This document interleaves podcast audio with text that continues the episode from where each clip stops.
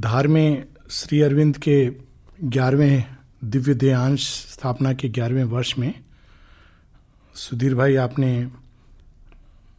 Request किया है कि कुछ मैसेज।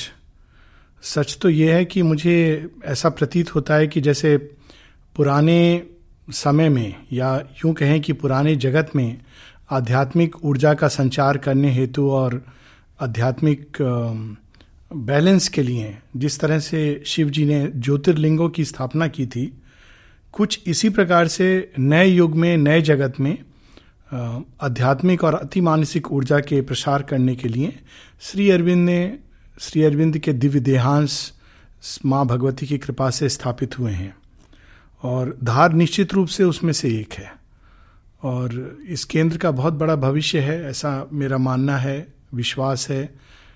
और मैं ऐसा मानता हूँ कि आगामी समय में यहाँ एक बहुत ही सुंदर शिक्षा का संस्थान निश्चित रूप से आएगा। माँ सरस्वती की भी भूमि रही है ये और बहुत अधिक माँ श्री अरविंद का यहाँ कार्य होना है। अस्तु, कुछ ऐसी बातें जो मन में आई हैं इस अवसर पर वो मैं सबके साथ शेयर कर रहा हूँ श्री अरविंद योग से संबंधित। श्री अरविंद ने योग में एक अद्भुत नया दृष्टिकोण दिया है। योग सिद्धांत में प्रचलित दर्शन यह बताता है कि इस नश्वर प्रकृति के पीछे एक दिव्य सत्ता विद्यमान है। इस नश्वर देह में एक अमर, अजर, शाश्वत आत्मा रूपी देही बसता है।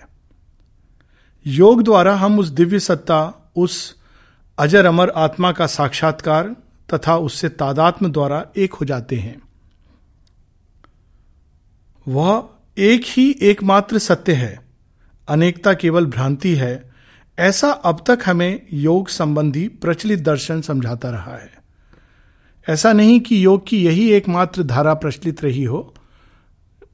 अगर हम पुरातन काल में जाएं तो भारतवर्ष में एक दूसरी धारा भी थी, परंतु आज जो प्रचलित योग की धारा है उसमें ऐसा ही कुछ कहा जाता है कि ये प्रकृति मात्र एक तैयारी है और जब ये अपने अंदर से, जैसे गर्भ के अंदर से भ्रूण एक शिशु के रूप में बाहर निकल जाता है और तब उस थैली की कोई आवश्यकता नहीं रहती, उसी प्रकार से इस प्रकृति के अंदर से जब देही है उसको व्यक्ति जन्म जन्मांतर के द्वारा गुजरता हुआ प्राप्त कर लेता है तो फिर उसको प्रकृति के घेरे की कोई आवश्यकता नहीं रहती और वो मात्र एक फिर एक प्रवंचना, एक भ्रांति के रूप में रह जाती है। अब यहाँ श्री अरविंद ये बताते हैं कि वे आत्मा की दिव्यता तो स्वीकार करते हैं ही, किंतु साथ ही हमें यह भी बताते हैं कि प्रकृति भी, यह देह भी अपने मूल में दिव्य है। ठीक वैसे जैसे जो थैली भ्रूण को धारण करती है, उसके बाहर, उसके चारों ओर, उसके आवरण के परे माँ होती है और शिशु जब तक वो उस गर्भ में रहता है तो वो नहीं जानता कि कौन उसका भरण पोषण कर रहा है, किंतु जब वो बाहर आता है तब वो थोड़ा थोड़ा करके जैसे जैसे बड़ा होता है अपनी माँ को पहचानता है। वैसे ही निम्न प्रति का प्रकृति का घेरा जिसके अंदर ये देही पनपता और बड़ा होता है, वास्तव में वो उस गर्भाशय की तरह है जिसके बाहर एक अति विशाल, अति विराट, एक विश्वव्यापक और विश्व के परे एक अनंत चेतना, चित शक्ति है और उसके साथ संबंध जोड़ना ये हमारी नियति है। यानी निम्न प्रकृति से बाहर निकलना मात्र एक पहला चरण है।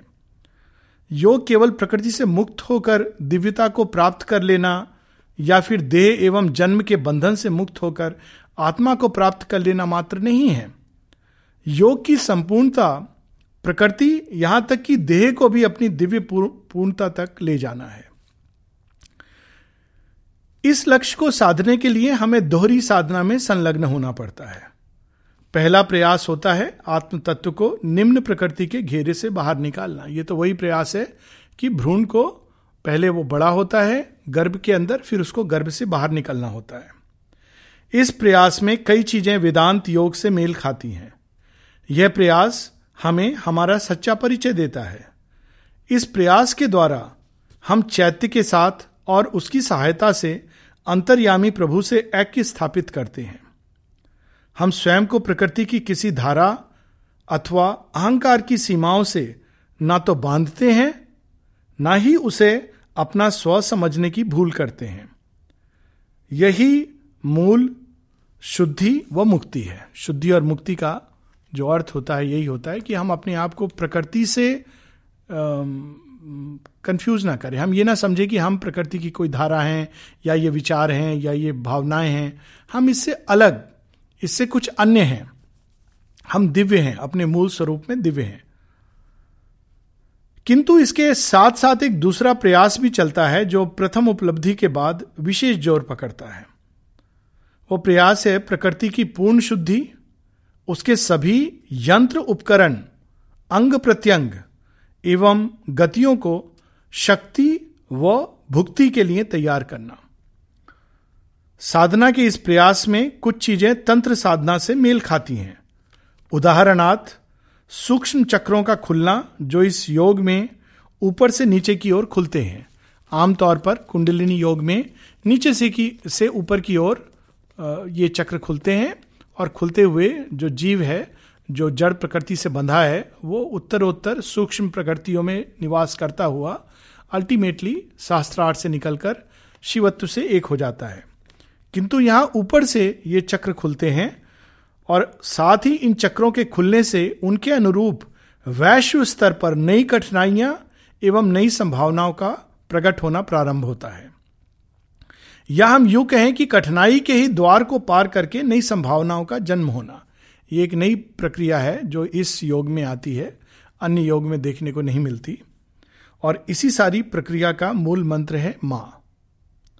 माँ की शक्ति ही हमारी आत्मा को पहले निम्न प्रकृति के घेरे से मुक्त करती है तथा माँ की शक्ति ही निम्न प्रकृति में उतरकर उसे उच्च प्रकृति की ओर मोड़ती एवं जोड़ती है। माँ के प्रति पूर्ण समर्पण ही इस योग साधना का मुख्य आधार है। तो आपने बताया कि ये ग्यारहवां वर्ष है, तो शायद यही है संख्या ग्यारह का रहस्य, यानी एक का एक से जुड़कर उसमें विलीन नहीं होना बल्कि उसकी शक्ति से स्वयं को परिपूर्ण करना। भारत की सारी मैथमेटिक्स ऐसे ही निकली है। वह एक दो में बदलता है या स्वयं को दो में स्थापित करता है, ईश्वर और शक्ति के रूप में। फिर सच्चिदानंद तीन ट्रिनिटी के रूप में प्रकट होता है।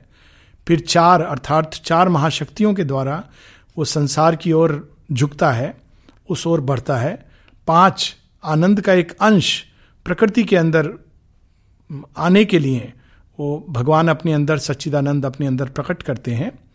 छः अर्थात ये प्रकृति निम्न प्रकृति की ओर पूरी तरह अब इसका प्रवेश, सात इसके प्रवेश के साथ चेतना के सात स्तर यानी सत, चित, आनंद, महस या विज्ञान में या सुप्रमेंटल जो भी हम कहें, इस चौथे को जो परार्ध हैं, और निम्न के तीन मन, प्राण, शरीर जो अपरार्ध हैं।